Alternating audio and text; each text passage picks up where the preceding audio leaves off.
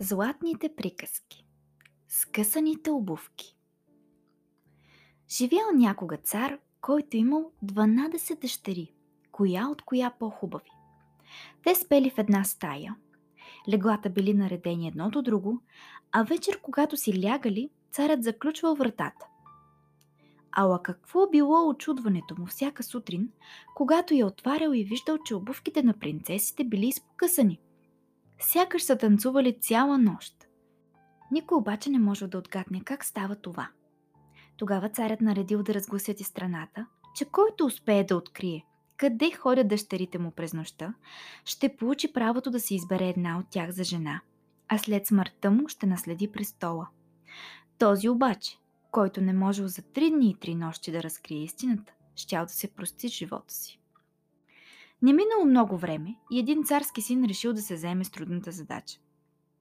Приели го радушно, а вечерта го отвели в една стая до спалната на принцесите. Там му послали легло, но той не трябвало да заспива, ако иска да узнае къде ходят царските дъщери. За да не могат да сторят нищо скришно, слугите оставили отворена вратата на спалнята. Ала щом принцът допрял глава до възглавницата, очите му натежали като олово и той заспал непробудно а на сутринта, когато се събудил, разбрал, че не е могъл да опази 12-те принцеси. Обувките им пак били с пробити подметки. На втората и на третата вечер се случило същото и главата му била отсечена без милост. След него дошли още мнозина, твърдо решени да изпълнят царската заповед, но всички загубили живота си. Един беден войник, който бил ранен тежко и не можел повече да служи във войската, тръгнал към града където живеел царят. По пътя срещнал старица, която го попитала на къде отива. И аз не знам, рекал войникът, а после добавил на шега. Смятам да разбера къде ходят всяка нощ царските дъщери. Да изтъркват подметките на обувките си. След това ще стана цар. Това не е толкова трудно, казала старицата. Само не бива да пиеш от виното, което ще ти поднесат вечерта но трябва да се преструваш надълбоко заспал. После му дала едно на метало и рекла. Наметнеш ли го, ставаш невидим и ще можеш да се промъкваш навсякъде, където ходят 12-те принцеси. Щом чул съвета на старицата, момъкът добил кораж и се явил пред царя. Приели го добре, както били приели и другите смъчаци. А щом станало време за лягане, завели го в стаята до спалнята на принцесите. Той казва, че ще си ляга, и най-голямата му поднесла чаша вино. Войникът обаче предварително бил завързал под брадичката си гъба, така че като пиел, виното се изливало върху нея и гъбата го попила. След това си легнал и скоро захъркал, сякаш е заспал дълбоко.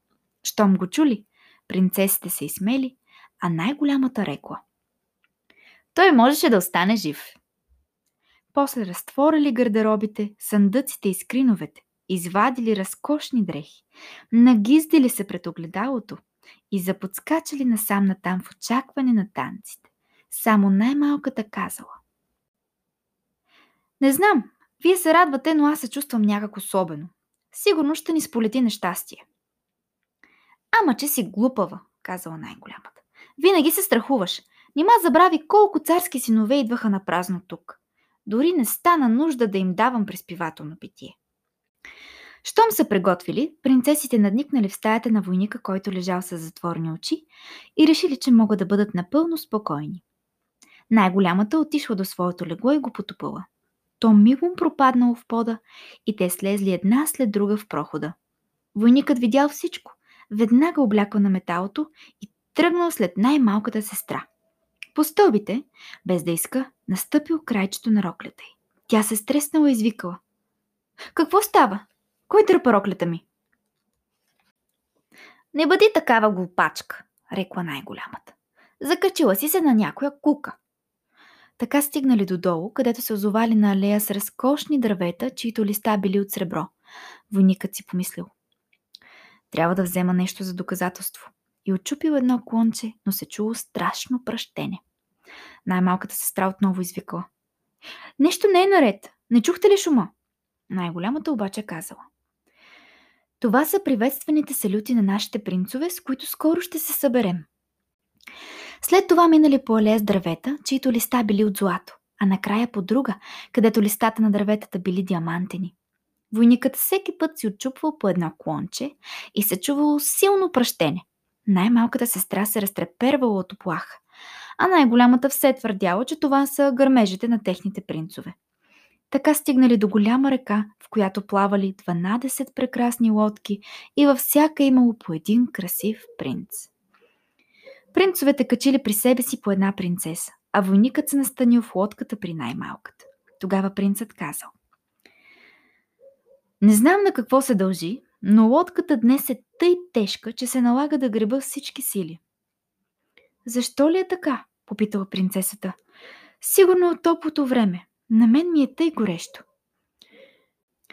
Отвъд реката се виждал красив ярко осветен замък, от който долитала весела музика на тимпани и тромпети. Щом стигнали брега, всички слезли от лодките и принцовете затанцували със своите любими.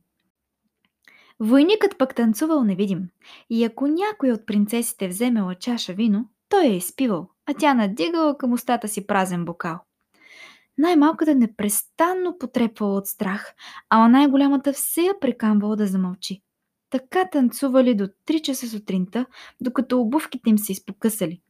Принцовете ги качили в лодките, но този път войникът седнал при най-голямата.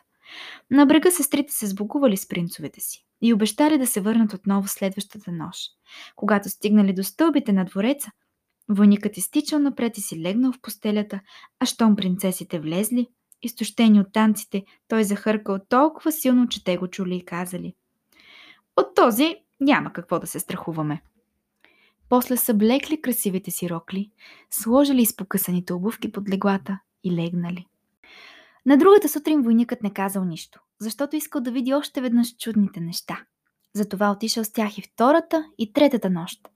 И всичко се повтаряло. Принцесите танцували, докато обувките им се скъсвали. През третата нощ войникът взел като доказателство и една чаша. Щом дошъл часът, в който трябва да отговаря на въпросите на царя, той взел със себе си трите клончета и чашата и се явил пред владетеля, а царските дъщери стояли зад вратата и подслушвали. Царят попитал. Къде изпокъсват нощем обувките си моите 12 дъщери? А войникът отвърнал. С 12 принцове в един замък под земята. После разказал какво е видял и извадил своите доказателства. Царят наредил да доведа дъщерите му и ги попитал дали войникът е казал истината. Щом разбрали, че са разкрити, те били принудени да си признаят всичко. Затова царят предложил на момъка да си избере една от тях за жена и той рекал. Вече не съм млад, затова ми дайте най-голямата. Още същия ден вдигнали сватбата и царят обещал на младоженеца да наследи престола след смъртта му. А принцовете били омагьосани за още толкова дни, колкото нощи танцували с 12-те принцеси.